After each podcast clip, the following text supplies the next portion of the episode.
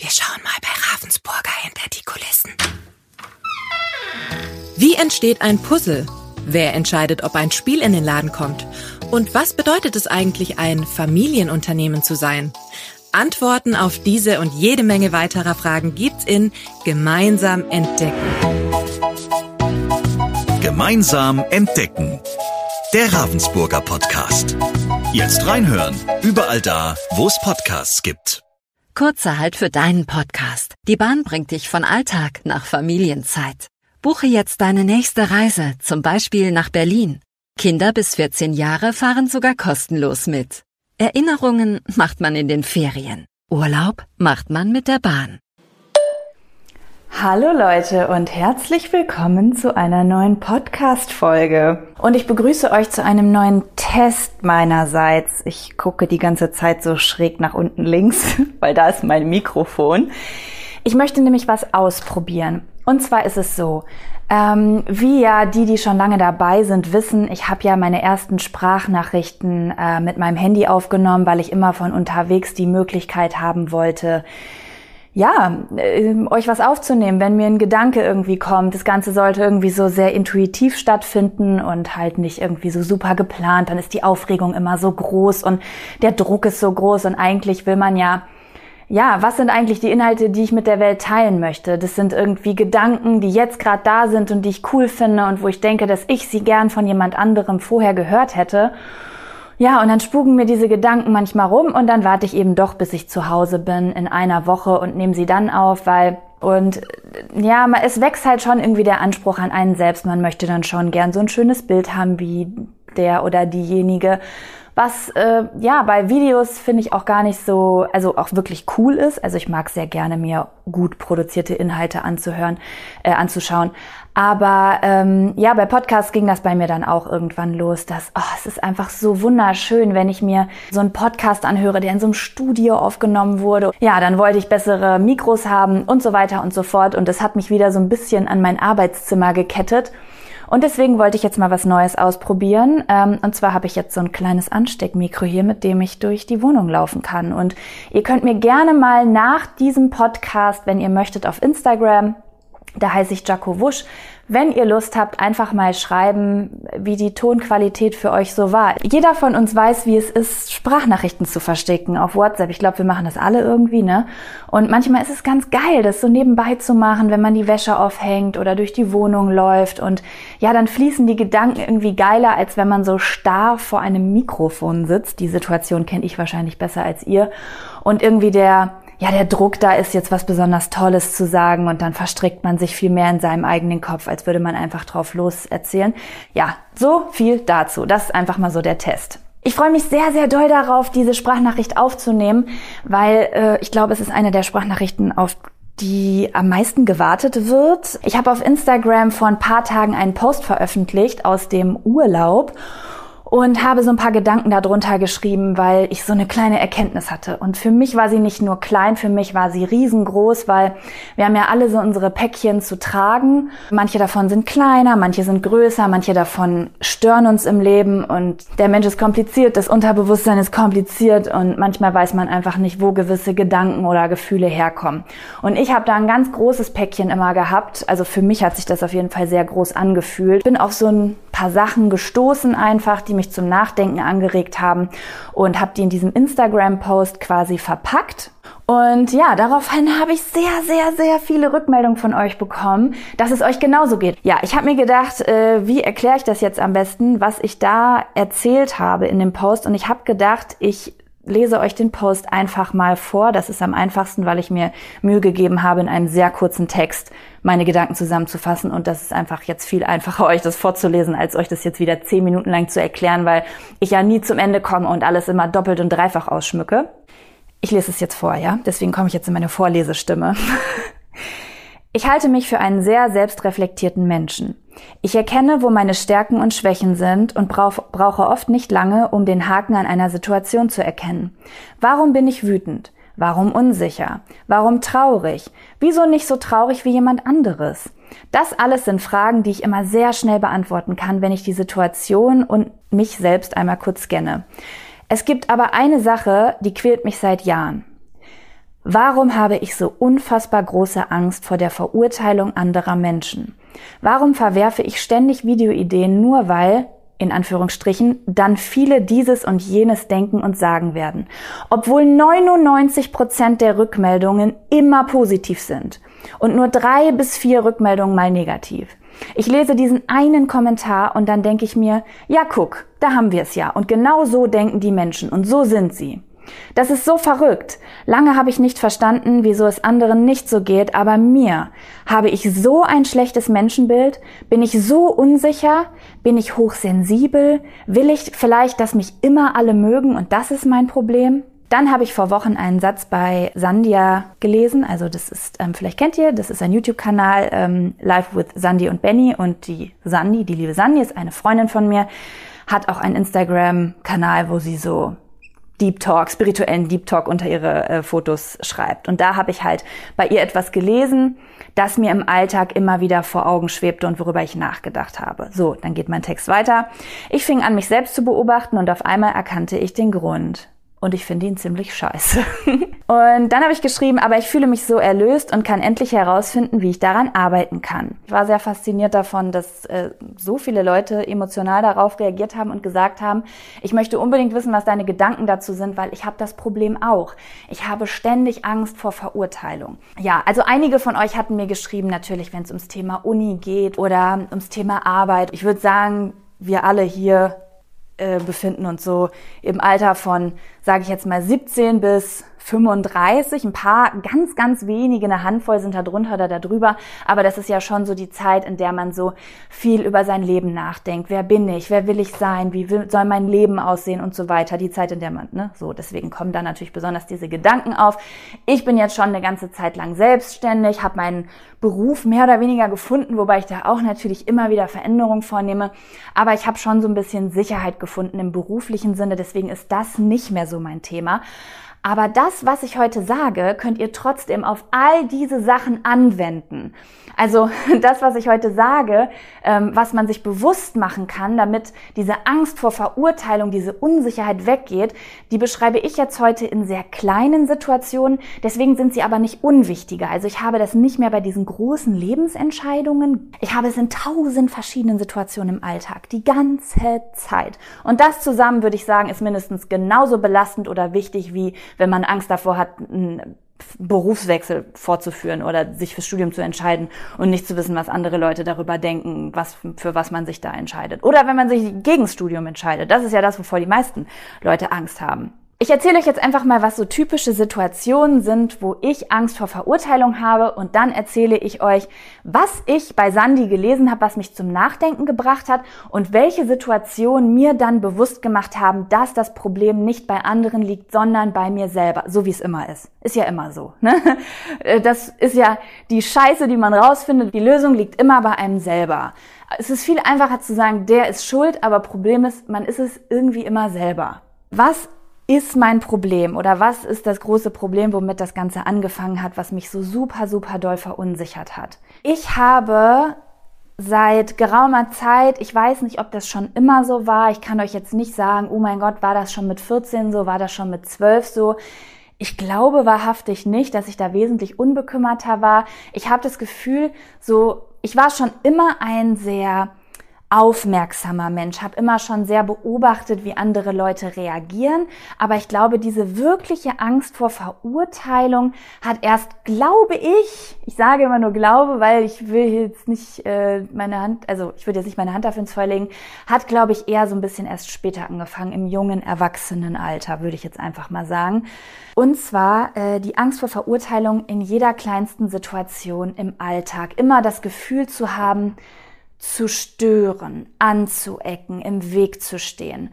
Ähm, das geht bei ganz, ganz kleinen Situationen los. Nehmen wir die klassische Situation, ich fahre mit dem Bus. Ja, so typische Situation, Jaco steht im Bus und ach, da gibt's ganz viele Situationen. Eine Busfahrt, Leute, eine Busfahrt, die löst bei mir Emotionen aus, da können andere nur von träumen. Und die Busfahrt muss nur zwei Minuten gehen.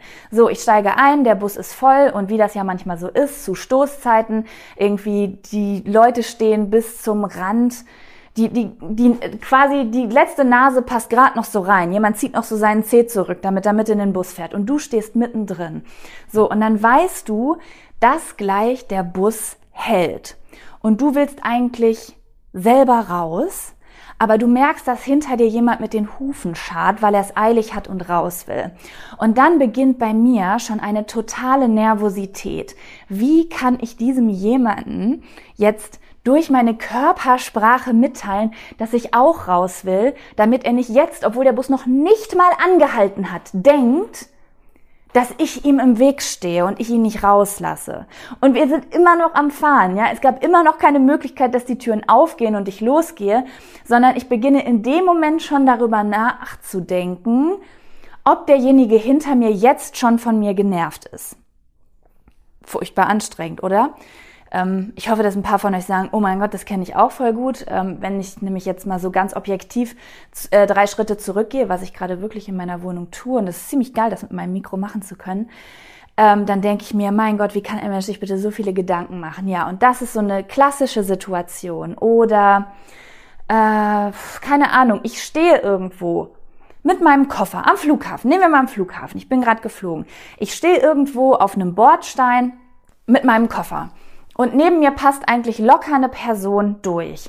Dann kommt aber jemand auf mich zu und ist eher auf meiner Seite des Bordsteins. Dann drücke ich mich manchmal noch näher an die Hauswand oder aufgehe mit runter auf die Straße, um demjenigen noch mehr Platz zu machen, um ihm so, zu suggerieren, dass ich ihm nicht im Weg stehen möchte. Aus Angst, also so kann ich mir das nur erklären, äh, dafür verurteilt zu werden, keinen Platz zu machen, nicht höflich zu sein, nicht rücksichtsvoll zu sein und nicht derjenige sein, der diesem Mensch irgendwie im Weg steht. Ja, was gibt es noch für Situationen? Ich finde immer, Bahn- und Busfahrten sind so eine schöne, leichte, leichte Form dieser Geschichten. Ja, habe ich auch ganz oft auf der Rolltreppe. Rolltreppe, krasses Ding. Äh, ich weiß es, man sagt ja immer, ne, es gibt ja immer diese Formel irgendwie rechts stehen, links gehen, aber ich stehe jedes Mal auf der Rolltreppe und denke, wie war denn das jetzt? Rechts stehen, links gehen oder links stehen, rechts gehen? Da dieser Reim passt halt in beide Richtungen. Excuse-moi, aber das ist halt irgendwie äh, keine, also versteht ihr? Ich brauche eine Eselsbrücke für diese Eselsbrücke, weil dieser Reim geht einfach mit links und rechts. Und dann stehe ich da immer und beobachte, was andere Leute machen, weil ich nicht möchte, dass jemand von hinten kommt und genervt von mir ist, weil ich auf der falschen Seite stehe. Man kann das aus verschiedenen Blickwinkeln sehen. Ne? Also äh, ich habe schon, ich habe das schon ein paar Freundinnen von mir erzählt und ich habe ganz unterschiedliche Reaktionen äh, auf diese innere Nervosität bekommen, jemanden im Weg zu, stellen, äh, zu stehen. Alleine nur dafür verurteilt zu werden, vielleicht, dass man im Weg steht. Diese innere Nervosität, jemandem auf die Füße treten zu können äh, der vielleicht gerade genervt oder gestresst ist und schnell und äh, an der Kasse schnell bezahlen will und so weiter.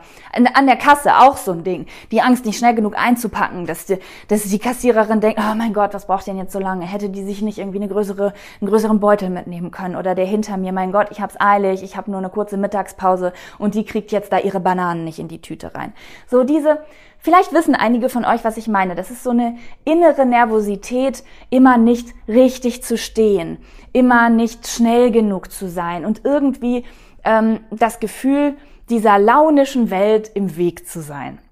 Ja, und da sage ich eigentlich auch schon ein wichtiges Stichpunkt. Meine Vorstellung davon, dass die Welt launisch ist. Ne? Also das setzt das Ganze ja voraus, dass ich irgendwie denke, dass andere Menschen so kritisch sind. Ja, und ähm, die Reaktionen, die ich von Freundinnen bekommen habe, waren total unterschiedlich. Also manche haben gesagt irgendwie so, hä, was? Sollen sie doch was sagen, wenn sie vorbeifahren? Also deswegen mache ich mir doch jetzt nicht so ein Hemd. Also excuse me. Und äh, dann gab es aber wieder Freundinnen, die auch gesagt haben, irgendwie, ja, Jaco, aber ich glaube, genau, eine Freundin hat gestern gerade zu mir gesagt, ähm, Jaco, weil ich habe natürlich darüber gesprochen mit Freunden, ich wusste, ich will einen Podcast darüber aufnehmen und dann mache ich mir noch mal ein bisschen mehr Gedanken darüber und achte ja auch im Moment sehr auf meine Gedanken, um zu gucken, wo kommt es eigentlich her, weil ich will das ja loswerden, es nervt mich ja total. Wie anstrengend ist das denn bitte? Naja, und gestern sagte eine Freundin zu mir, Jaco, ich glaube, du überdramatisierst das. Ich glaube, ähm, dass das total in Ordnung ist, weil äh, du bist halt jemand, der sehr höflich und aufmerksam ist und darauf achtet, dass jemand aus dem Bus aussteigen kann und du machst dir halt Gedanken für andere Menschen mit. Und ähm, das, das wünscht man sich ja auch von anderen Menschen. Ganz wichtiges Stichwort. Ganz wichtiges Stichwort. Da werde ich gleich noch drauf zurückkommen, denn das ist wirklich einer der springenden Punkte. Ja, und äh, diese Verurteilungsangst vor Verurteilung, so nenne ich das jetzt mal, so hätte ich das früher niemals gesehen. Ich habe immer gedacht, oh, ich habe innere Nervosität, ich habe äh, ich habe das Gefühl, ich bin im Weg. So hätte ich das äh, beschrieben. Ich hätte früher niemals gesagt, so mh, hm, ja, das ist Angst vor Verurteilung. Das hätte ich niemals so gesehen. Das ist quasi wirklich nur durch so einen Denkprozess bei mir entstanden, dass es das wirklich ist. Ja, und das lässt sich dann, wenn ich genauer nachdenke, auch auf nicht nur auf Bussituationen und im Weg stehen und was weiß ich was Situationen übertragen, sondern halt auch auf größere Situationen. Also zum Beispiel, ich habe mein ganzes Leben lang relativ wenig Geld gehabt. Also in meiner Kindheit nicht. Unsere Familie hatte eigentlich äh, bis zu einem bestimmten Zeitpunkt immer relativ gut Geld und äh, ich bin auch so groß geworden, dass ich mir keine Gedanken darum machen muss. Und ähm, dann kommt aber diese typische Zeit, du willst ins Kino, du willst auf Partys gehen und du kriegst irgendwie aber nur einen bestimmten Betrag an Taschengeld, der gefühlt für nie irgendwas reicht. Und dann bist du immer am Sparen und am irgendwie versuchen, noch an die fünf Euro für den Perlwein und den Eintritt für die Abi-Party zu kommen und so weiter. Das ist die Zeit, die die meisten von uns kennen, wo man einfach zu strugglen hat mit dem Geld und versucht, irgendwie seine Freizeitaktivitäten unter den Hut zu kriegen. Das brauche ich jetzt nicht weiter ausführen, das kennt ja jeder. Ähm, Außer vielleicht Paris Hilton, die kannte das wahrscheinlich nicht, oder Kim Kardashian. Ähm, und dann kam halt die Studentenzeit und die Praktikantenzeit. Brauche ich nicht erklären, als Student hast du irgendwie nie Kohle, da bist du immer, keine Ahnung, ich erinnere mich noch an Zeiten, da habe ich mir ausgerechnet, dass mein Frühstück morgens nur 52 Cent kostet und ich deswegen drei Euro mehr am Tag für die nächste Reise zurücklegen kann. So hat es, so war das bei mir. Dann war es aber ja nicht so, dass ich mich habe anstellen lassen und auf einmal so, boah geil, ich habe jetzt hier meine 2500 Euro netto und jetzt kann ich hier äh, richtig Para ausgeben, sondern ich habe mich dann nach dem Studium ja instant direkt äh, selbstständig gemacht. Also ich habe ein Praktikum gemacht, habe mich direkt selbstständig gemacht. Bedeutet, ich hatte, also ich hatte noch so ein, ja, ja, wobei, das gehört ja auch zur Selbstständigkeit. Ich hatte so einen kleinen Moderationsjob damals, ähm, der irgendwie, ich weiß gar nicht, irgendwas zwischen 400 und 600 Euro im Monat gemacht habe und halt so das kleine Taschengeld, was ich äh, durch YouTube und äh, so eigene Projekte halt reingekriegt habe. Ich hatte quasi genauso wenig Geld, äh, wie ich es auch im Studium hatte. Es hat sich quasi nichts verändert und ich war auch immer nur am Sparen und am Rechnen. Und ich habe mich eigentlich mein ganzes Leben lang ähm, identifiziert mit diesem Menschen, der immer keine Kohle hat. Aber nicht im negativen Sinne. Also ich habe das nie ich habe mich niemals dafür geschämt. Ich habe niemals mich schlecht deswegen gefühlt und ich habe niemals gedacht, oh, ist das blöd, dass das so ist, sondern das war total okay für mich. Ich war so dieses typische Happy but bro, äh, broke but happy. Weißt, wisst ihr so, scheiß drauf, wir haben keine Kohle. Wir nehmen unsere letzten 10 Euro, kaufen uns eine Flasche Schnaps, eine Schachtel Zigaretten und jetzt gehen wir hier ein bisschen tanzen und machen einen drauf. Und wenn wir kein Geld für den Eintritt haben, dann legen wir uns auf die Straße und fotografieren uns mit äh, äh, Straßenmarkierung. So. Äh, dieser Abend hat wirklich mal stattgefunden. ja, so nach dem Motto. Also ich hatte niemals ein Problem damit. Ich habe immer glücklich gelebt, auch mit wenig Geld hatte auch eher so in meinem Umfeld Leute, die wenig Geld hatten. Naja, long story short, ich brauche euch hier nicht über Geld, können wir auch noch mal eine einzelne Folge machen. Auf jeden Fall, worauf ich hinaus wollte, ist, irgendwann kam der Wendepunkt. Ich habe sehr viele Jahre sehr hart gearbeitet, habe viele eigene Projekte gestartet, die am Anfang gar kein Geld eingebracht haben, aber es fing irgendwann immer besser an zu laufen.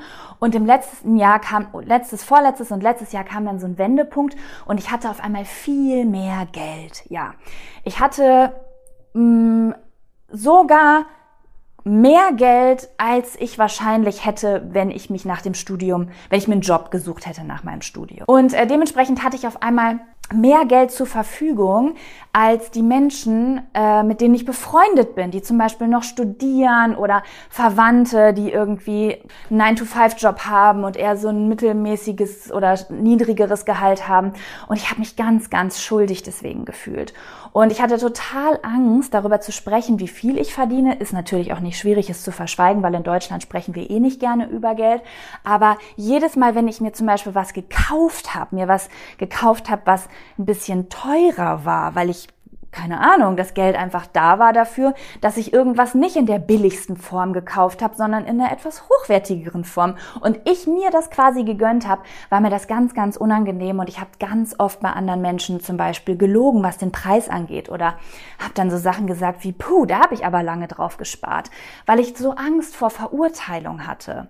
Und das ist jetzt das Beispiel Geld zum Beispiel. Ne? Also und andere Leute kennen das vielleicht andersrum. Vielleicht äh, seid ihr in einem Umfeld, wo Leute relativ viel Geld verdienen und alle haben studiert und sich dann geile Jobs geholt und ihr habt aber gesagt so, nee, ich will es nicht. Ich möchte aber gerne einen Pflegedienst. Ich bin eher so der soziale Typ und das macht mich glücklich. Und ähm, jetzt seid ihr vielleicht diejenigen, die, wenn für ein Geburtstagsgeschenk zusammengelegt äh, wird, keine Ahnung, keine fünf Euro über haben und andere legen 20 Euro auf den Tisch und da habt ihr Angst, verurteilt zu werden oder sowas. Keine Ahnung.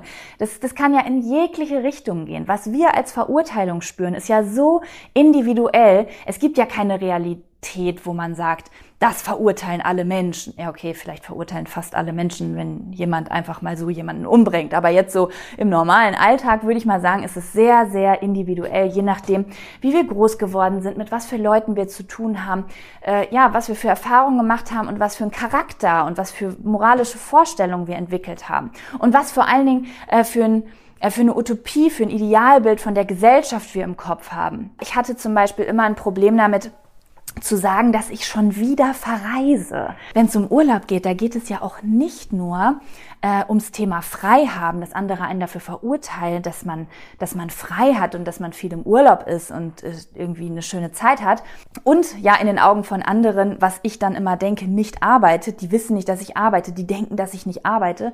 Ähm, da geht es ja auch um Umweltsachen. Also auch eine sehr häufige Frage, die ich gestellt bekomme, wie ich mit mir selbst damit umgehe, ähm, dass ich so viel im Flugzeug sitze. Das war dann auch immer so eine Sache. Kann ich das überhaupt noch machen? Kann ich überhaupt noch einen, einen Reisekanal haben? Kann ich das überhaupt promoten, dass man reist? Weil weil die Leute finden das ja scheiße. Und das ist eben das Ding. Ich denke nicht, oh, ich sollte das nicht tun, weil das ist schlecht für die Umwelt. Ich in meinem Kopf habe das Gefühl, das ist total in Ordnung. Ja, ich habe einen CO2-Ausstoß. Das ist blöd. Ich gehe auf Atmosphäre. Ich gleiche das aus. Ich habe beim letzten, also ähm, ich habe äh, für den letzten Flug dann 70 Euro halt an, an, an Projekte gespendet und so weiter.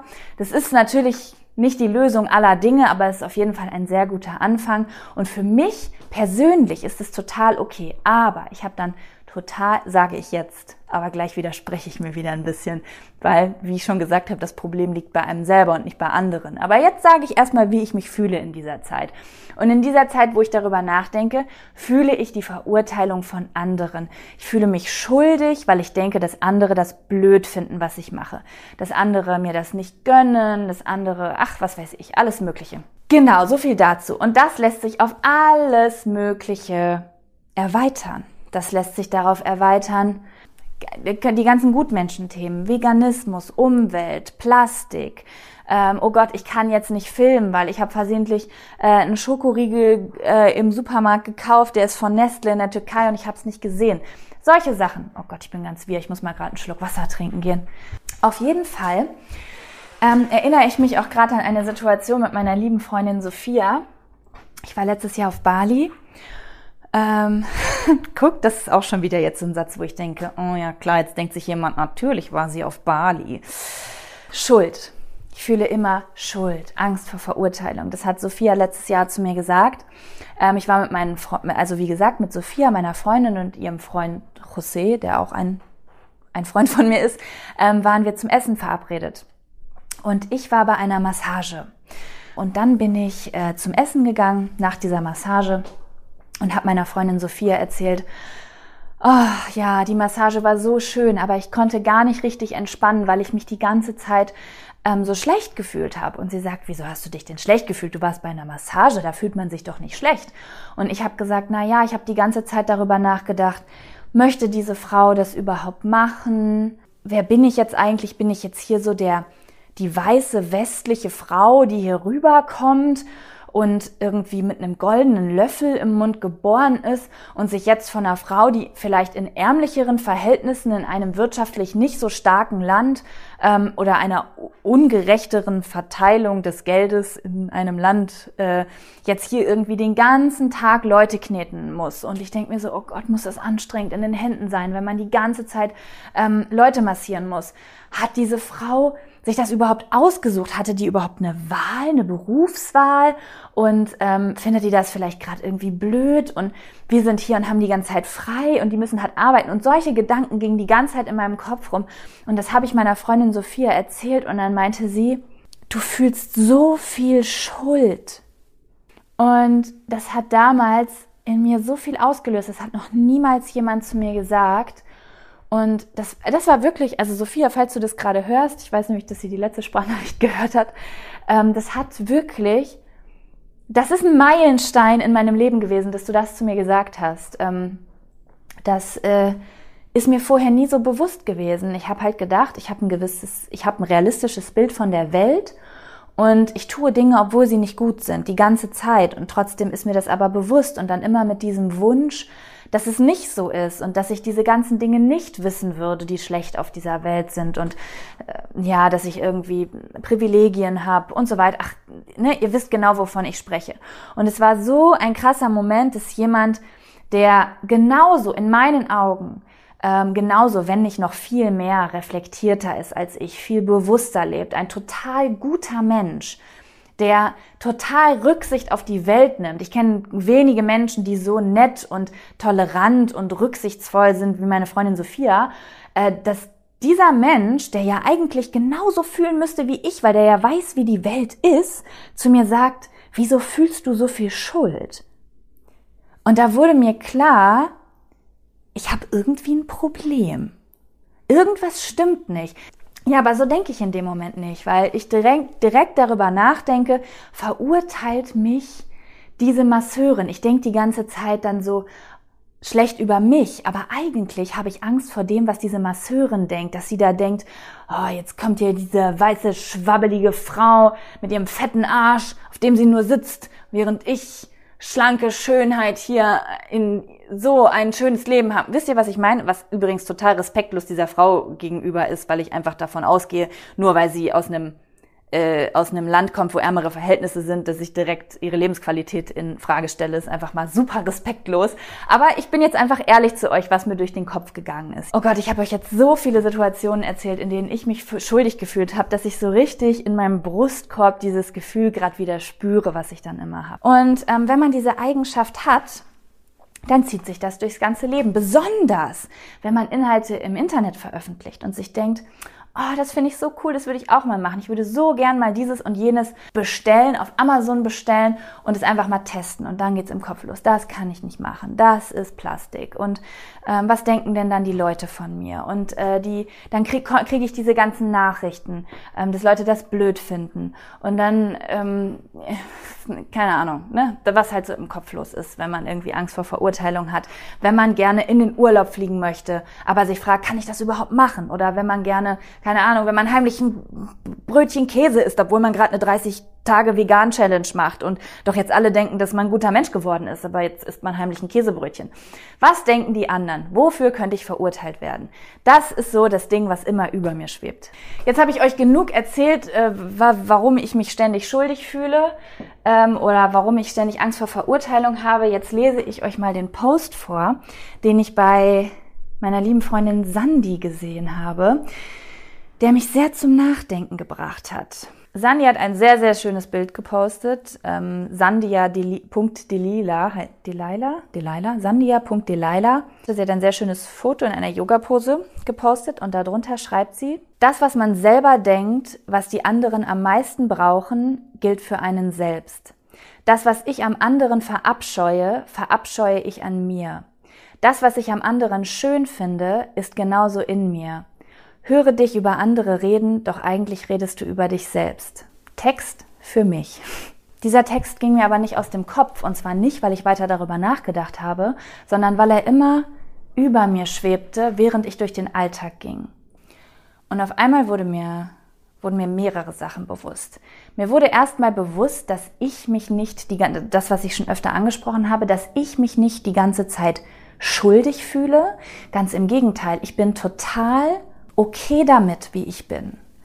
Ich finde es super cool, dass ich nicht einfach fliege und bei Atmofair extra Geld in die Hand nehme, um ähm, den CO2-Ausstoß auszugleichen. Ich finde es cool, dass ich das mache. Das hätte ich vor fünf Jahren nicht gemacht. Hätte ich drauf geschissen, um ehrlich zu sein. Hätte ich gedacht, pff, ja, sprich ja, muss ich ja nicht drüber reden. Ich finde es total cool, dass ich größtenteils vegan esse zum Beispiel. Das hätte ich einfach vor fünf, sechs Jahren, war ich total damit am struggeln, kein Fleisch zu essen und jetzt trinke ich schon keine Milch mehr mit. Und wie cool ist es denn, dass ich so weit gekommen bin und ja, mein Gott, dann esse ich halt manchmal dieses Käsebrötchen. Ich habe vor zehn Jahren habe ich in Chicken McNuggets und Sahnesoße geschwommen und habe auf gesunde Ernährung geschissen und jetzt tue ich meinem Körper teilweise richtig gute Sachen, indem ich ihm so viel Vitamine zuführe und gleichzeitig noch die Märkte nicht unterstütze oder größtenteils nicht unterstütze. Da kann ich mir doch meine Fehler eingestehen. Geld ich habe überhaupt kein Problem damit, dass ich so, dass ich mehr Geld verdiene.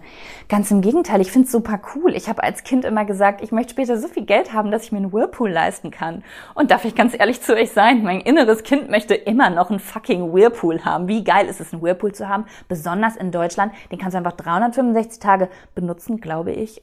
Ich habe keine Ahnung, ich habe keinen Whirlpool, aber ich stelle mir das auf jeden Fall so vor in meinem Kopf. Es ist doch super cool, dass ich mir schöne Dinge leisten kann, qualitativ hochwertige Dinge, dass ich mir mit meinem Freund ein drittes Zimmer leisten kann, wo wir drin arbeiten können, was ich vor zwei, drei Jahren einfach nicht konnte. Und sogar, keine Ahnung, wenn ich im Lotto gewinnen würde oder das Geschäft meines Lebens in den nächsten zehn Jahren mache und ich würde Millionär werden, soll ich mich dann von der Brücke stürzen oder soll ich mich super doll freuen und etwas Cooles mit dem Geld machen, mir, meiner Familie und vielleicht sogar anderen Lebewesen etwas Gutes tun zu können?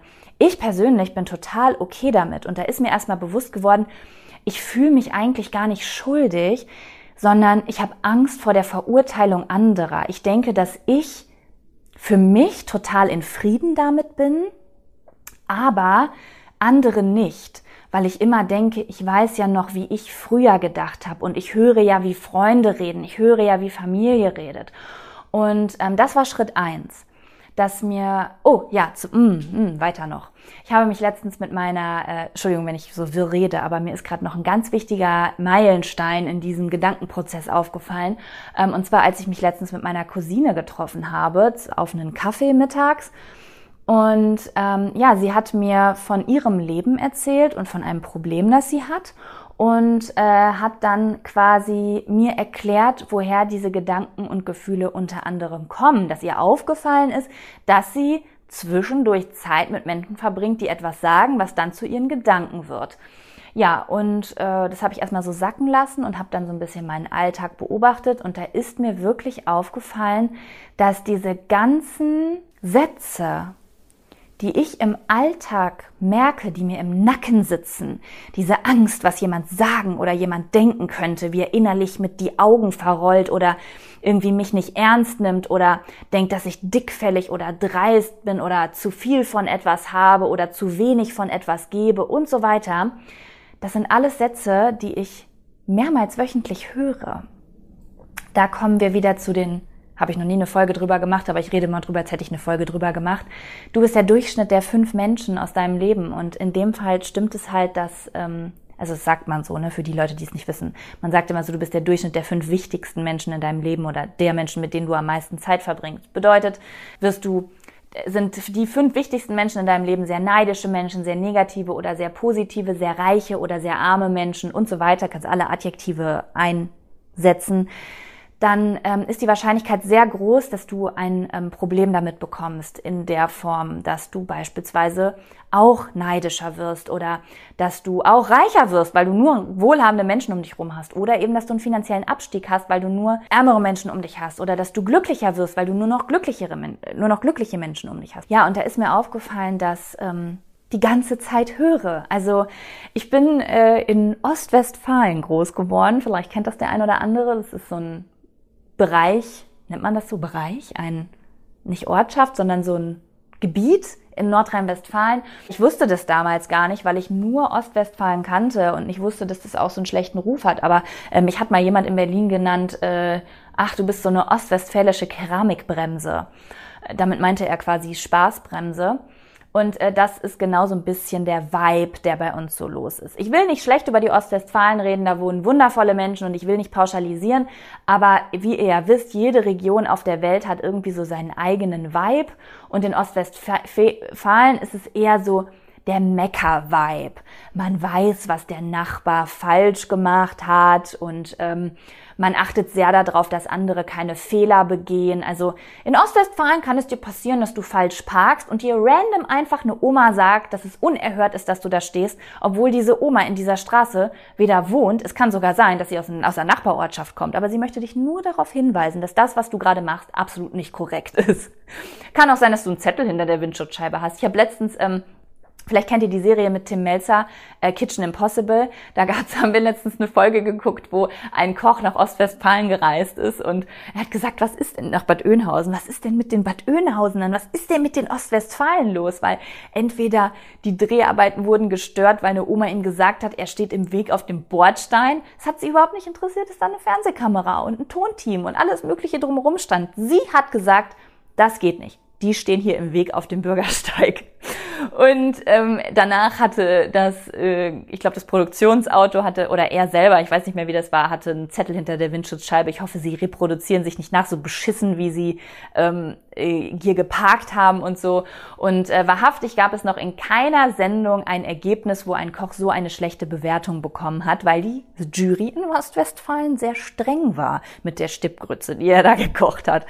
Ja, und mit diesem Vibe ähm, bin ich so ein bisschen groß geworden. Und das sind natürlich auch so ein bisschen äh, die Verwandte und Freunde und Bekannte, ähm, die mir so ihre Meinungen in regelmäßigen Abständen unterbreiten.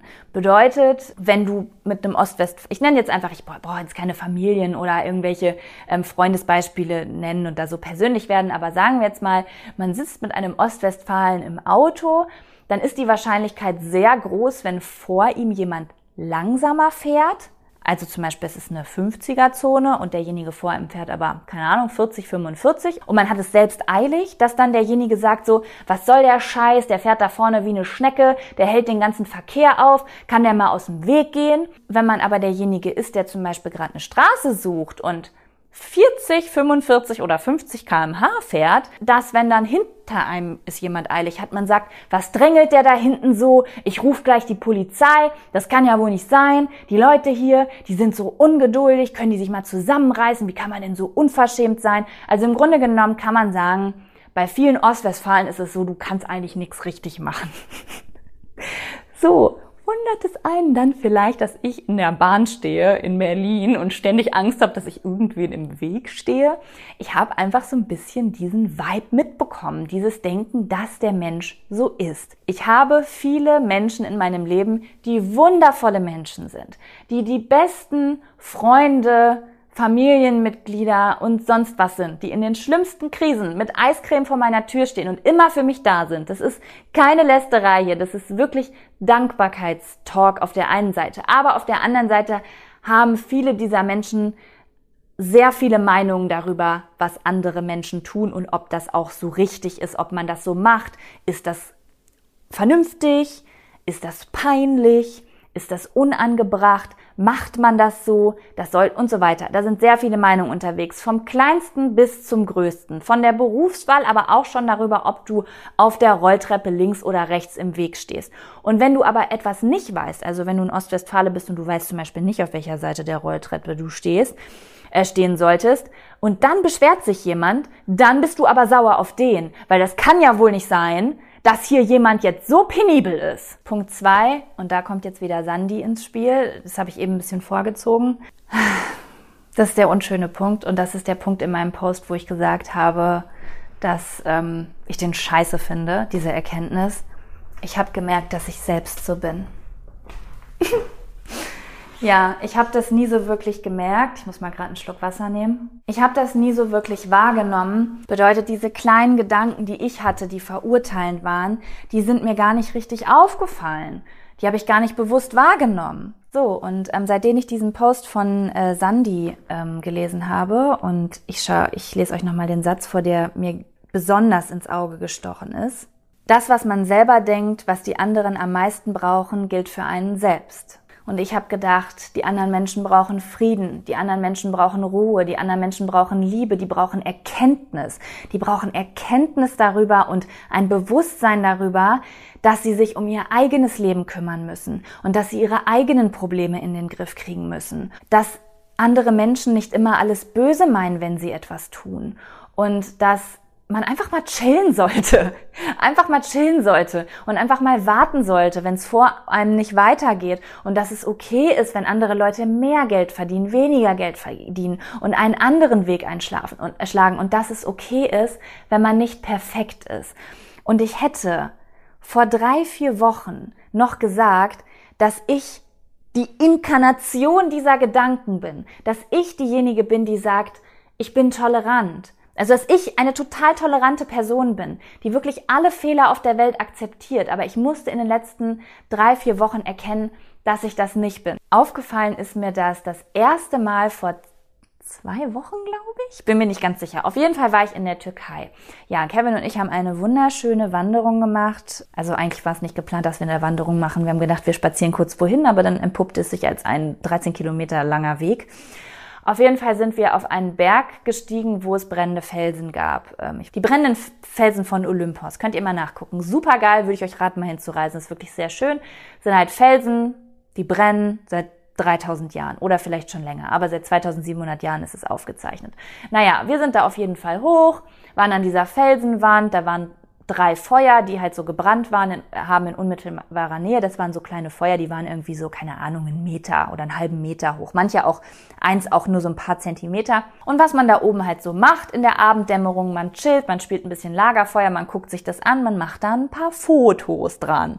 Ja, und ich als ausgebildete Social Media Influencerin möchte natürlich besonders gerne ein Foto an diesen wunderschönen Steinen machen. Ja, und äh, dann standen wir da so und an diesen Feuern standen natürlich Menschen, die sich auch in irgendeiner Art und Weise das angeguckt haben oder Bilder gemacht haben und so weiter. Ja, und dann standen ich und Kevin da so. Und ähm, ein Feuer war besonders schön groß. Und zwar das in der Mitte, das war ungefähr so 20 Meter von mir entfernt. Und da war gerade ein Mädchen mit ihrem Freund und mit ihrer Mutter. Und die haben da Fotos gemacht, also Fotos wie sie so tun, als würden sie Marshmallows braten, dann Fotos, wo sie eine Yoga-Pose da dran gemacht hat, dann Fotos, wo sie sich davor geküsst haben und so weiter. Sie haben eine Fotosession gemacht. Fotosession at its best. Ja, und ich habe halt gedacht, cool, okay, ja, ich bleib jetzt einfach hier äh, bei meinem kleinen Feuer stehen und warte einfach mal, bis die da vorne fertig sind. Ja, und irgendwann war so eine Viertelstunde und 20 Minuten vergangen und die haben immer noch Fotos gemacht. Und die haben auch immer wieder dieselben Fotos gemacht. Und dann hat sie wieder die gleiche Yoga-Pose gemacht. Und ich spreche jetzt gerade in der Stimme, wie ich in diesem Moment gedacht habe. Und ich stand da so und ich habe gemerkt, dass ich so ein, wie nennt man das nochmal, ähm, pikiert?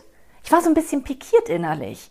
Ich war so, also nur so ganz leicht, so ganz unterschwellig, so wie, ja, wieso besetzen? Also ich habe jetzt diese Gedanken nicht so komplett ausgedacht, aber es war so ein Gefühl in mir von, die sind da jetzt schon mega lange, die haben schon tausend Fotos gemacht, wieso gehen die da denn jetzt nicht weg? Man kann doch irgendwie mal darauf, also sorry, aber man kann ja auch irgendwie mal darauf achten, dass andere Leute da vielleicht auch hinwollen, weil das ist ja schon eine Touristenattraktion schon irgendwie. Also es war zwar nicht super touristisch, aber es ist halt eine Attraktion und Leute wandern sehr weit hier hoch und die Sonne geht unter und da kann man doch irgendwie mal präventiv denken, dass man damit aufhört, damit andere Leute auch sich das mal angucken können oder ein Foto machen können oder ihre Marshmallows drüber halten. Wieso besetzt man das denn so lange?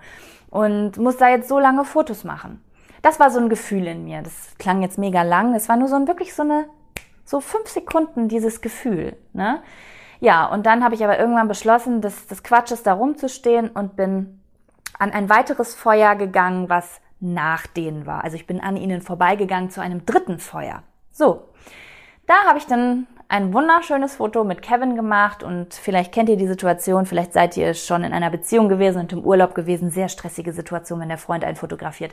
Der macht ja auch immer alles falsch und der weiß nicht, wie eine Frau aussehen will, sieht der denn nicht, wie fett mein Arm auf diesem Bild aussieht? Da hätte der doch jetzt mal sagen können, Schatz, leg deinen Arm anders hin. Aber nein, der liebt einen ja so, wie man ist. Aber so will man sich auf dem Bild ja gar nicht sehen. Auf jeden Fall saß ich da jetzt und wollte ein Foto machen. Und in dem Moment sehe ich, wie zwei Frauen den Berg hochkommen und auch an diesem zweiten Feuer vorbeigehen Richtung uns. Und in dem Moment entwickelte sich in mir eine Nervosität. Zum einen, weil es mir immer ein bisschen unangenehm ist, so zu posieren, wenn andere Leute zugucken. Ich kann das einfach nicht so gut. Ich weiß, es gibt Leute, die haben das richtig gut drauf und die scheißen da drauf und ich habe, ich muss dann aber immer erst beschließen, es ist mir jetzt egal, ich mache das jetzt. Aber in der ersten Sekunde ist es so, ah, wie unangenehm, dass die jetzt mitkriegen, wie viel Aufwand dieses Foto ist. Und da geht wieder die Angst vor Verurteilung los. Dann habe ich halt gehört, dass die Deutsch sind. Ich habe die Deutsch sprechen hören, die beiden. Und die sind halt so an uns vorbeigegangen und haben halt angeguckt, mich angeguckt, wie ich da sitze in meiner Yoga-Pose und versuche, die perfekte Pose zu finden. Und da die ja auch schon ein paar Sekunden auf uns zugekommen sind, haben die natürlich auch mitbekommen, dass ich das nicht innerhalb von einer Sekunde umgesetzt habe, sondern dass wir hier versuchen, ein sehr schönes Foto zu kreieren. Und es war mir unangenehm. Und wisst ihr, was losging? In meinem Kopf die Angst vor Verurteilung. Und ich habe diesen Menschen Gedanken in den Kopf gelegt und zwar meine eigenen. Ich habe gesagt, die verurteilen mich jetzt bestimmt voll. Oh Gott, sitze ich jetzt hier schon zu lange? Oh mein Gott, bin ich jetzt hier im Weg? Muss ich jetzt zur Seite gehen? Okay, Jaco, tief durchatmen. Es ist okay, dass du jetzt hier versuchst, ein bisschen länger ein schönes Foto zu machen. Du hast jetzt halt nur diese eine Chance, äh, weil du dich vielleicht danach nicht mehr traust, hier eine kleine äh, girly Fotosession zu machen für Instagram. Und ja, wer weiß, was die jetzt denken denken die jetzt, wie bescheuert ist das denn, dass man da jetzt hingehen muss und so lange Fotos machen muss, wobei es doch reicht, wenn man ein schönes Foto macht. Und ähm, also so lange habe ich das nicht gedacht, aber ich versuche euch gerade mein Gefühl halt so zu transferieren, was da so in mir gewütet hat. So, ich denke nicht immer, es ist, sind oft Gefühle und so Gedankfetzen und Unruhe und Stress in mir. Und dann habe ich irgendwie gedacht, so, ah, jetzt sitzen die da oben und warten bestimmt, dass ich fertig bin. Ich muss jetzt ganz schnell fertig werden. Und auf einmal wurde es mir bewusst, diese Menschen haben mir überhaupt nichts getan. Diese Menschen haben nichts getan, was darauf hinweist, dass sie darauf warten, dass ich fertig werde. Ich gehe davon aus, dass sie mich verurteilen, weil ich selbst ein verurteilender Mensch bin. Und diesen Moment habe ich gehasst. Mir wurde in dem Moment bewusst, dass ich eben ein Mädchen beobachtet hatte, das 20 Minuten Fotos gemacht hat und keine Ahnung hatte, dass ich gerne ein Foto dort machen möchte. Wisst ihr, wie sie es hätte ahnen können? Wenn ich meinen Arsch bewegt hätte und zu ihr hingegangen wäre und gesagt hätte, Entschuldigung, darf ich hier auch ein Foto machen? Oder wenn ich zumindestens zu diesem Feuer hingegangen wäre und mich dort hingesetzt hätte, um irgendwie dass jemand überhaupt hätte erahnen können, dass jemand Interesse an dieser naturellen Stelle hat, an der ich da jetzt mein fucking Instagram-Bild machen will. Also, mir wurde in dem Moment bewusst, wie soll denn ein Mensch, der in Frieden lebt und kein schlechtes Menschenbild hat und nicht total verurteilend und alles zerdenkt, darauf kommen, dass man sich beeilen muss, obwohl niemand da ist, der wartet in unmittelbarer Nähe. Wie soll denn dieses Mädchen darauf kommen, dass ich da ein Foto machen will oder dass ich der Meinung bin, dass, wenn ich 20 Meter davon entfernt an einem anderen Feuer stehe oder irgendwo sitze und so tue, als ob ich chille, weil ich ja auch nicht will, dass jemand denkt, dass er sich beeilen muss. Boah, in dem Moment fand ich mich selbst so zum Kotzen. Ich fand mich so zum Kotzen, habe gedacht, okay, das kann nicht angehen. Du musst was ändern. Wirklich, ich war so enttäuscht von mir selber in diesem Moment, weil ich die ganze Zeit immer gedacht habe, ich bin der toleranteste, der friedvollste, der geduldigste Mensch. Ich bin der Mensch, der hinter anderen Leuten fährt und überhaupt nicht sauer darüber ist, dass sie langsamer fahren, der überhaupt nicht gestresst davon ist, wenn hinten jemand auf der Straße mich bedrängt, weil soll er halt überholen, interessiert mich nicht. Aber in dem Moment ist mir bewusst, ich bin nicht frei von Schuld. Ich bin nicht frei von Schuld und ich bin nicht frei von Verurteilung und ich habe diese Gedanken auch. Warum? Es ist so antrainiert. Es ist so antrainiert. Wir haben alle eine Kindheit gehabt und wir haben nicht nur die glücklichen Blumen, Hippie-Menschen um uns rum gehabt, also diejenigen, bei denen es so war, herzlichen Glückwunsch, das ist eine sehr gute Voraussetzung fürs Leben. Aber wir haben alle auch die Oma oder die Tante oder die eine Freundin gehabt, die immer neidisch war oder die immer gestresst war oder die immer davon genervt war, wenn Leute im Weg stehen. Und diese Gedanken, die setzen sich einfach fest in zwei Richtungen. Zum einen, dass man in manchen Situationen auch so denkt oder in anderen Situationen nervös ist, weil man denkt, dass andere Leute so denken. Und ich habe immer gedacht, dass ich frei von Schuld bin und dass ich nur Angst vor der Verurteilung habe. Und in dem Moment wurde mir bewusst, dass was ich denke, was andere Leute brauchen, das brauche auch ich selber. Und diese Angst davor, verurteilt zu werden, bekomme ich nur weg, wenn ich A dafür sorge, dass ich nicht so viele verurteilende Menschen in meinem Umfeld habe und da ein gesundes Gleichgewicht finde, aber auch indem ich meine eigenen Urteile in den Griff bekomme. Ja, und ich habe dann ähm, sehr viel darauf geachtet die letzten Wochen und habe einige Situationen gefunden, in denen ich auch so gedacht habe. Situationen im Bus, wo ich es eilig hatte und wusste, dass ich gleich raus muss und die Panik in mir ausgestiegen ist, dass ich nicht aus diesem Bus rauskomme und dass es demjenigen vor mir vielleicht gleich nicht so bewusst ist, dass ich schnell raus muss und dass er doch bitte zur Seite gehen soll, weil ich sonst meinen Arzttermin verpasse. Und in dem Moment ist mir bewusst geworden, oh mein Gott, wenn ich da stehe und Angst habe, im Weg zu sein, weil ich es nicht eilig habe, dann ist der andere nicht schlecht, sondern ich sehe nur mich, mich an einem anderen Tag, die schnell zum, zum Arzt will oder diesen Verwandten und diese Freundin, die, da, die darüber meckert. Ich habe, ich, ich, ha, ich habe diese Situation, die andere Seite habe ich auch in meinem Leben, ohne dass ich das wirklich wusste. Das ist halt super unsexy, das zu erkennen, wenn man eigentlich der Meinung ist, dass man ein total toleranter Hippie ist aber ja, ich war doch erschrocken. Ich war erschrocken, was für Gedanken mir durch den Kopf gegangen sind, weil ich das erste Mal darauf achten konnte. Ich habe letztens, ähm, ich verfolge so einen bestimmten Instagram-Kanal, ähm, das ist ein Reisekanal und naja, was soll ich sagen? Ich habe jetzt einfach, ich liebe die, ich liebe die, die machen so wunderschöne Fotos. Das sind so wunderschöne Menschen, wunderschöne Menschen mit wunderschönen Haaren, in wunderschönen Körpern und sie machen wunderschöne Fotos an wunderschönen Orten auf der Welt und sie haben ein wunderschönes Leben. Aber ich habe dann zum Beispiel gemerkt, dass ich mir zum Beispiel Stories angeguckt habe und dann wieder gedacht habe, ja krass, wie oft die fliegen. Bezahlen die wohl auch, gleichen die wohl auch aus? Ich dachte so, mein Gott, Jaco, was hast du gerade gedacht? Das geht dich überhaupt nichts an. Und jetzt sagt vielleicht der ein oder andere Greenpeace-Aktivist von euch so, ja, Jaco, aber schon. Nee, wisst ihr was, es geht mich gar nichts an. Wisst ihr, was mich angeht? Den Scheiß, den ich mache, nicht den Scheiß, den andere machen. Ich habe auch keine Lust, mich jedes Mal dafür zu rechtfertigen, was ich mache, weil ich das eine, aber nicht das andere Gute mache. Es geht mich überhaupt nichts an, wie oft die fliegen. Und auch wenn die jeden Tag kreuz und quer über die ganze Welt fliegen, da kann ich anfangen, mich mit zu beschäftigen, wenn ich perfekt geworden bin. Also niemals in meinem Leben. Da kann ich doch erstmal anfangen zu gucken, was ich selber machen kann. Da kann ich doch auch irgendwie eine Organisation gründen und nicht irgendwie anfangen, mich da, mir darüber Gedanken zu machen, was andere Leute im Internet machen. Und dann haben die zum Beispiel, äh, die sind gerade dabei, ein Haus zu bauen und die bauen sich ein sehr, sehr großes wunderschönes Haus. Ein wunderschönes Haus. Ich weiß gar nicht, wie ich es in Worte fassen soll. Es ist das schönste Haus auf der ganzen Welt. Und ich hatte zwei Gedanken gleichzeitig. Der erste Gedanke war, brauchen zwei Menschen so viel Platz? Das war der erste Gedanke. Und der zweite Gedanke war, oh mein Gott, ich hätte auch so gern so ein Haus. Das ist mein Traum. Wenn dieses Haus fertig ist, werde ich es mir ausdrucken und auf mein Vision Board machen, weil ich auch so ein schönes Haus haben möchte. Wie gesegnet muss man sein, um so ein schönes Zuhause zu haben? Und in dem Moment ist mir bewusst geworden, mit dieser Gedankenkombination sollte ich irgendwann in die Situation kommen, dass ich so ein schönes Haus habe werde ich mich richtig schuldig fühlen und werde Angst vor der Verurteilung anderer Menschen haben, weil ich darauf geschaut habe und gedacht habe, brauchen denn zwei Menschen so viel Platz? Und ich möchte das nicht mehr. Es ist mir super unangenehm, das alles zu erzählen, weil das ähm, Charaktereigenschaften sind, die ich eigentlich nicht haben möchte. Es ist super unsexy. Ich möchte komplett frei vom, von Urteil sein. Das ist wirklich mein Ziel.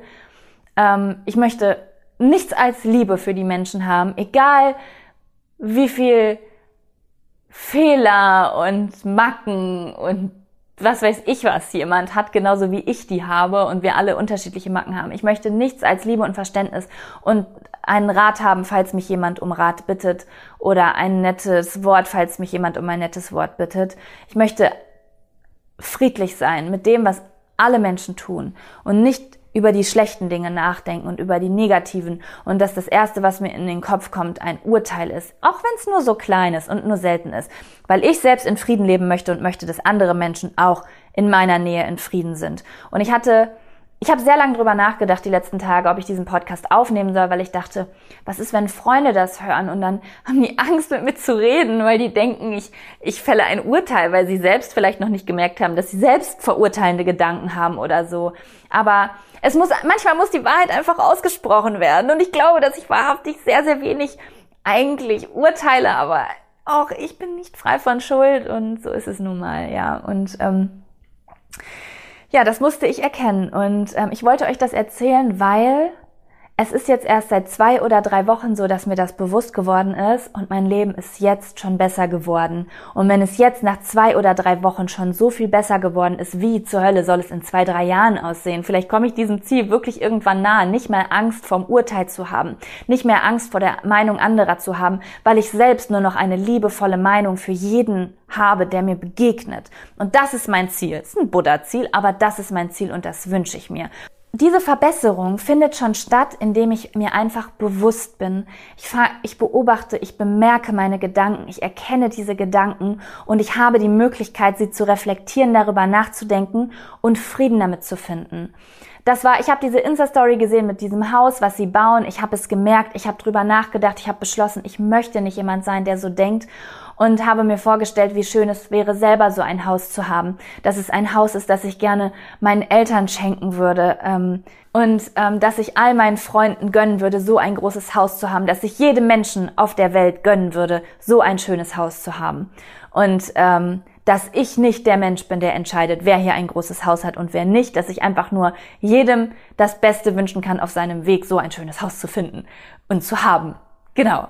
Und das äh, man kein schlechterer Mensch ist, weil man ein großes Haus hat und vor allen Dingen kein besserer Mensch ist, weil man ein kleines Haus hat in dem Sinne. Versteht ihr, wie ich das meine?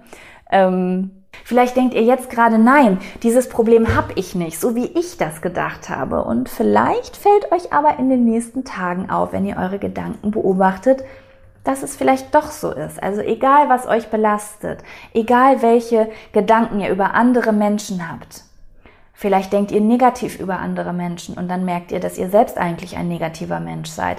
Vielleicht, ähm, weiß ich nicht, äh, macht ihr euch ständig Sorgen um andere Menschen und habt das Gefühl, Menschen sind in der Opferposition ständig und dann merkt ihr, dass ihr euch selbst nicht sicher fühlt und euch eigentlich selbst derjenige seid, den ihr als Opfer seht.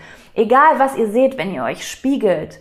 Denkt, also man sagt immer so schön im spirituellen, so wie du die Welt siehst, bist du. Du spiegelst nur das, was du bist. Die Realität, die du dir in deinem Kopf schaffst, bist du. Jetzt habe ich so viel über mich geredet. Ähm, kommen wir jetzt mal zu dem Teil, was würde ich euch für Tipps geben, wenn ihr das Phänomen auch habt, wenn ihr auch ständig Angst vor, dem, vor der Meinung anderer Menschen habt, Angst vor dem Urteil anderer Menschen und es euch in eurem Handeln vor allen Dingen einschränkt und zurückhält, die Dinge zu tun, die ihr wirklich tun wollt und wirklich eure, jetzt kommt eine sehr spiritueller Ausdruck, eure Wahrheit zu leben und wirklich ihr selbst zu sein. Und so zu sein, wie ihr frei Schnauze einfach so seid, in euren Bewegungen und in euren Wörtern. Ja, das erste und wichtigste ist, macht euch bewusst, was ihr denkt. Wenn ihr merkt, ihr kommt in eine Situation, wo ihr zum Beispiel Verurteil Angst vor Verurteilung habt, ihr merkt, ihr werdet nervös, diese Angst kommt in den Nacken, was andere Leute denken können, wenn ihr jen, dieses oder jenes macht, werdet der Situation ganz bewusst und geht tief in den Gedanken rein, ganz, ganz selbstreflektiert. Beispielsweise, ihr wollt, ich nehme jetzt mal ein total fiktives Beispiel, ja, ihr studiert Jura, ihr habt gemerkt, das ist überhaupt nichts für mich, das ist total langweilig und ich möchte eigentlich viel lieber jetzt alles abbrechen und losziehen, da, Beispiel, blödes Beispiel, oder irgendwie eine Friseurausbildung machen oder eine Make-up-Artist und irgendwas, was quasi komplett auf der anderen Seite steht, dann geht ganz tief da rein und überlegt wirklich, was habt ihr in eurem Leben schon gedacht über andere? Seid ihr vielleicht jemand, der eigentlich mit angefangen hat, Jura zu studieren, weil er gerne jemand sein möchte, der einen angesehenen Beruf hat und der andere Leute, die einen nicht angesehenen Beruf hat, eher belächelt hat immer. Und jetzt seid ihr aber in der neuen Situation, euch ändern zu wollen. Und dieses alte Ich von euch ist aber immer noch im Kopf. Diese Urteile über anderen haben schon, andere haben schon ganz oft äh, stattgefunden. Macht euch dem bewusst und versucht so eure neue Meinung zu erkennen und an all die Situationen zu denken, wo ihr urteilend wart und euch bei den Leuten im Kopf zu entschuldigen, dass ihr das über sie gedacht habt. Das ist ganz wichtig. Oder ich kenne ganz viele Leute, das Problem habe ich Gott sei Dank nicht, die haben ein Problem mit Fäkalsprache. Wenn die mal sowas sagen, oh, diese verfickte Hurensohn, dann schämen die sich danach ganz doll und machen sich Gedanken darüber, was andere Leute über sie denken, weil sie da jetzt so ausgeflippt sind oder irgendwie einen Wutanfall hatten. Dann denkt zurück, wart ihr schon mal in der Bahn, habt gesehen, wie Leute sich streiten und habt über sie geurteilt und habt gedacht, was sind das denn für Asoziale? Dann denkt daran und entschuldigt euch im Kopf bei diesen Leuten. Stellt euch vor, das hilft mir so doll, wie ihr vor diesen Leuten steht und einfach denkt und sagt, es tut mir total leid, dass ich sowas Abwertendes über dich gedacht habe. Und wenn euch das schwer fällt, ich, ich, ich weiß, es klingt mega komisch, aber es funktioniert richtig gut.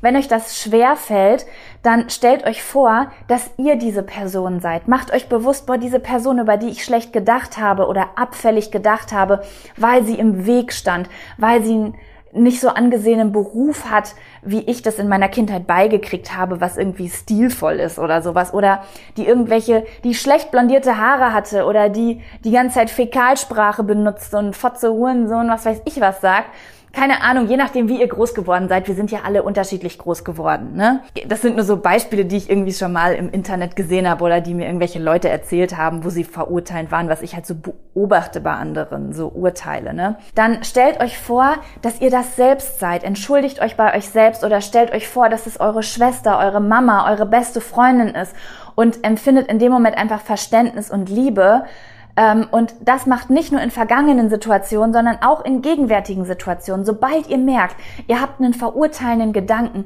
macht euch bewusst, dass dieser Mensch, der dort steht, Gefühle hat, dass es ein Mensch ist, der auch zu Hause weint und lacht und struggelt oder dass er irgendwas, was ihr gerade verurteilt, vielleicht einfach noch nicht in sein Leben gelassen hat. Es gibt ja so, keine Ahnung, vielleicht weiß ich auch nicht, seid ihr ein total strenger veganer, waste-free Mensch und seid total perfekt und wart es aber vor zehn Jahren noch nicht und jetzt steht ihr immer in der Supermarktkasse und seht immer, was andere Leute kaufen und fühlt euch aber selbst total schlecht, wenn ihr jetzt mal einen Humus in Plastik kauft. Das ist jetzt mal so ein blödes Beispiel, habe ich mal, glaube ich, bei Andrea Morgenstern das Beispiel im Video gesehen oder so. Dann macht euch bewusst, dass dieser Mensch, der da steht, vielleicht ihr vor fünf Jahren ist oder vor zehn Jahren oder dass das eure Oma oder eure Mama ist und würdet ihr auch so schlecht über die denken. Also das ist immer gut, diese Situation wirklich zu vermenschlichen und so ein bisschen Liebe und Frieden und Verständnis in diese Situation zu bringen. Weil umso mehr Verständnis ihr für andere Menschen entwickelt, umso mehr Verständnis ähm, entwickelt ihr für euch selber und dann wird, werden diese Themen kleiner in eurem Kopf. Immer, immer kleiner, bis sie nicht mehr sich so unangenehm anfühlen. Ja, und ein anderer Tipp, der ein bisschen mehr im Außen als jetzt im Innen ist, Beobachtet eure Familie, beobachtet eure Freunde, guckt, was die sagen. Sind die verurteilend oder nicht? Macht euch das wirklich bewusst. Also, ähm, dass das nicht sich einfach nur unterbewusst abspeichert und die Glaubenssätze von anderen Menschen zu euren Glaubenssätzen werdet, sondern wenn ihr das merkt, sprecht es einfach offen an und sagt so, hey, ich habe mal genauso gedacht wie du, aber weißt du, wie ich das heutzutage sehe? Ich sehe das so und so. Und ganz wichtig, seid okay damit, dass ihr euch verändert. Das ist eine Sache, die ganz, ganz lange an mir genagt hat.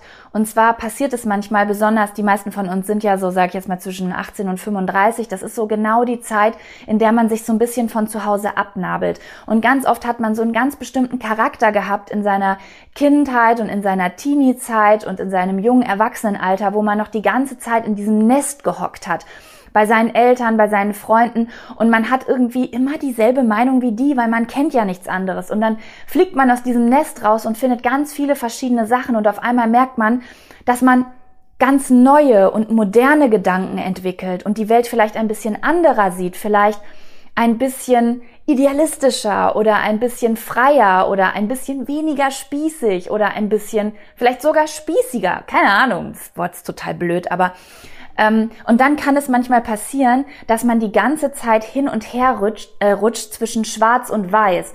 Man hat noch diesen, diesen schwarzen Hintergrund, ähm, dass man groß geworden ist äh, mit bestimmten Glaubenssätzen. Und dann lebt man aber in einer neuen Welt, vielleicht in der Uni, wo neue Gedanken und neue Glaubenssätze und neue Dinge auf einen zukommen. Und man hat aber immer noch die Stimmen der Vergangenheit. Und wenn man bei in der neuen Welt ist und zum Beispiel jetzt gerade am Tisch sitzt und gerade sein Kombucha trinkt und seinen veganen Salat isst, ähm, sich irgendwie dafür fast schämt, wenn jemand von früher dazukommt, weil man denkt, oh, bin ich jetzt dieser Hipster-Veganer? Und dann bist du aber zu Hause bei deiner Familie und hast Angst, einfach vielleicht deinen veganen Salat auszupacken, weil du irgendwie denkst, das sind doch die Leute, über die haben wir uns früher lustig gemacht und bin ich jetzt irgendwie blöd dadurch? Wisst ihr, da ist wieder dieses Urteil im Kopf. Und auf der anderen Seite findest du es aber auch vielleicht geil, mal zu Hause zu sein und auch mal einen Witz über einen Veganer zu reißen. Und dann bist du aber in der Uni und hast Angst, diesen Witz zu machen, weil du denkst, dass dieses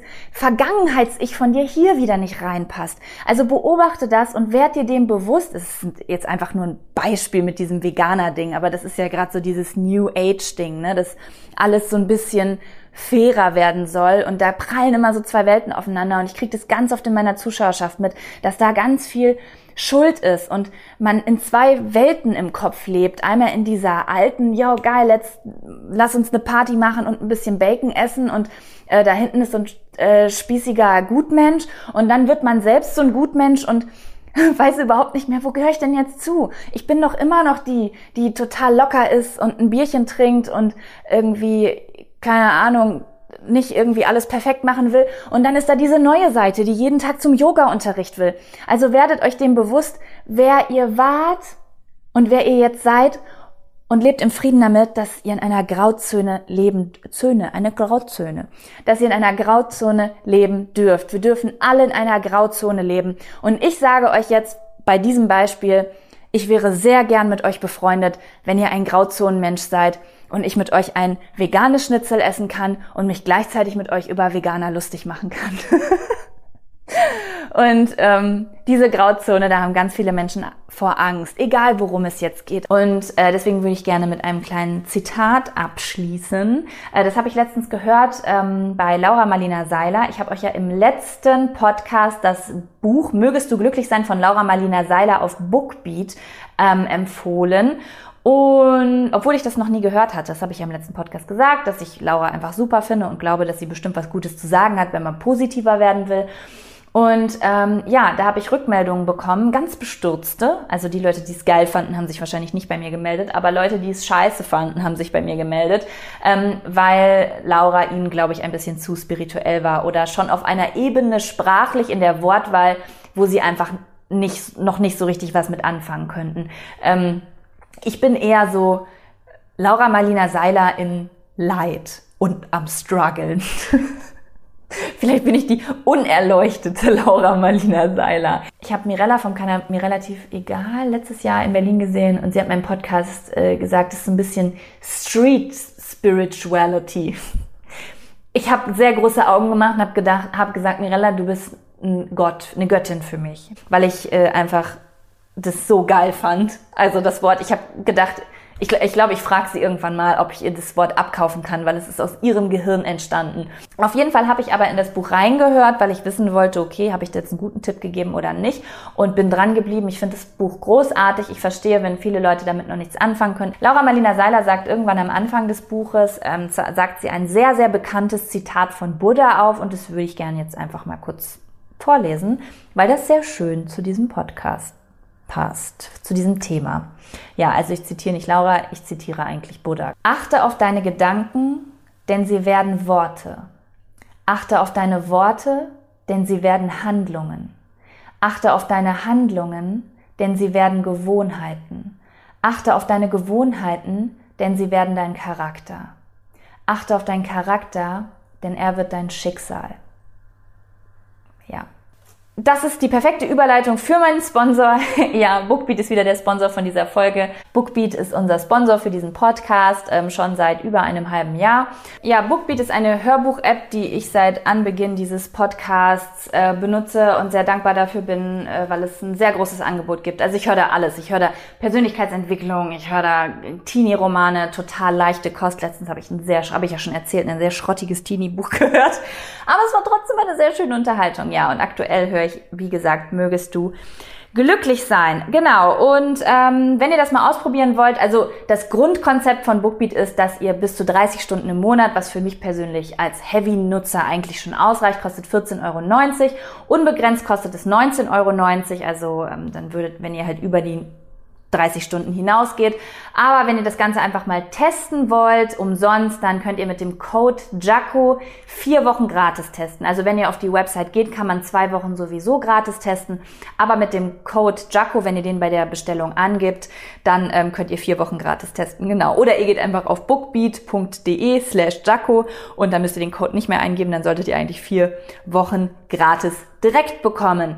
Genau, ja. Und es ist monatlich kündbar. Ne? Also nur weil er jetzt vier Wochen gratis testet, bedeutet es nicht, dass ihr irgendwie äh, da jetzt ein Jahr in einem Vertrag drin hängt, sondern da könnt ihr einfach mal reinschnuppern und äh, wenn ihr dann nach einem Monat oder zwei Monaten keine Lust mehr habt oder merkt, dass ihr das nicht benutzt, dann könnt ihr das natürlich jederzeit wieder kündigen. Das ist mir immer sehr wichtig, das zu sagen, weil ich in so vielen Ver schissenen Verträgen in meinem Leben drin gehangen habe, wo ich nicht mehr rausgekommen bin. Ähm, ich weiß nicht, ob ihr auch zu den Teenagern gehört, die auf der Straße irgendeine scheiß Zeitung abonniert haben und nicht wusstet, was ihr da unterschreibt und dann zwei Jahre eine, irgendeine Kacke zugeschickt bekommt, die ihr gar nicht haben wolltet. Und seitdem bin ich sehr vorsichtig mit Verträgen und will immer die Info bekommen, kann ich das monatlich kündigen oder nicht. Und jetzt habe ich sogar einen scheiß Handyvertrag, den ich monatlich kündigen kann, weil ich Angst habe vor Langzeitverträgen. Ähm, ich bedanke mich, dass ihr zugehört habt. Ich würde mich sehr, sehr freuen, wenn ihr diesen Podcast hört, wenn ihr ihm eine Bewertung gibt. Also bei iTunes könnt ihr zum Beispiel ähm, eine Bewertung für mich abgeben. Ihr könnt diesen Podcast auf Spotify wie auch auf iTunes abonnieren. Dann bekommt ihr immer eine Nachricht, Benachrichtigung, wenn ein neuer Podcast online ist. Das fände ich natürlich sehr, sehr schön, weil ich mich natürlich freue, wenn äh, viele Leute zuhören, so wie das nun mal ist. Das sagt ja niemand gerne, aber es ist halt einfach so. Genau, und ansonsten möchte ich natürlich wieder eure Meinungen bekommen. Ja, und äh, das könnt ihr zum Beispiel tun, indem ihr mir auf Jaco Wusch eine Nachricht schreibt, eine Privatnachricht. Da schaue ich immer rein, um herauszufinden, was ihr so denkt. Und zwischendurch poste ich auch mal eure Ansichten zu dem Thema natürlich immer anonym veröffentliche nicht eure Namen oder so. Aber um so ein bisschen euch ein Feeling auf Instagram dafür zu geben, wie sehen das denn die anderen Leute, die zugehört haben. Was immer sehr schön ist, weil man dann sieht, dass man nicht alleine ist. So, ich bedanke mich fürs Zuhören. Ihr kleinen Hasen, ihr seid süß, ihr seid klein. Ähm, wir sprechen uns im nächsten Podcast wieder. Hade Tschüss. Schatz, Kinder, es reicht. Wir wechseln alle zur Telekom. Oh, heißt das, ich surfe unterwegs mit 5G? Kriegen wir dann mehr Datenvolumen? Ja, genau. Die neuen Magenta Mobilangebote im größten 5G-Netz. Ab der dritten Karte nur 9,95 Euro monatlich pro Karte.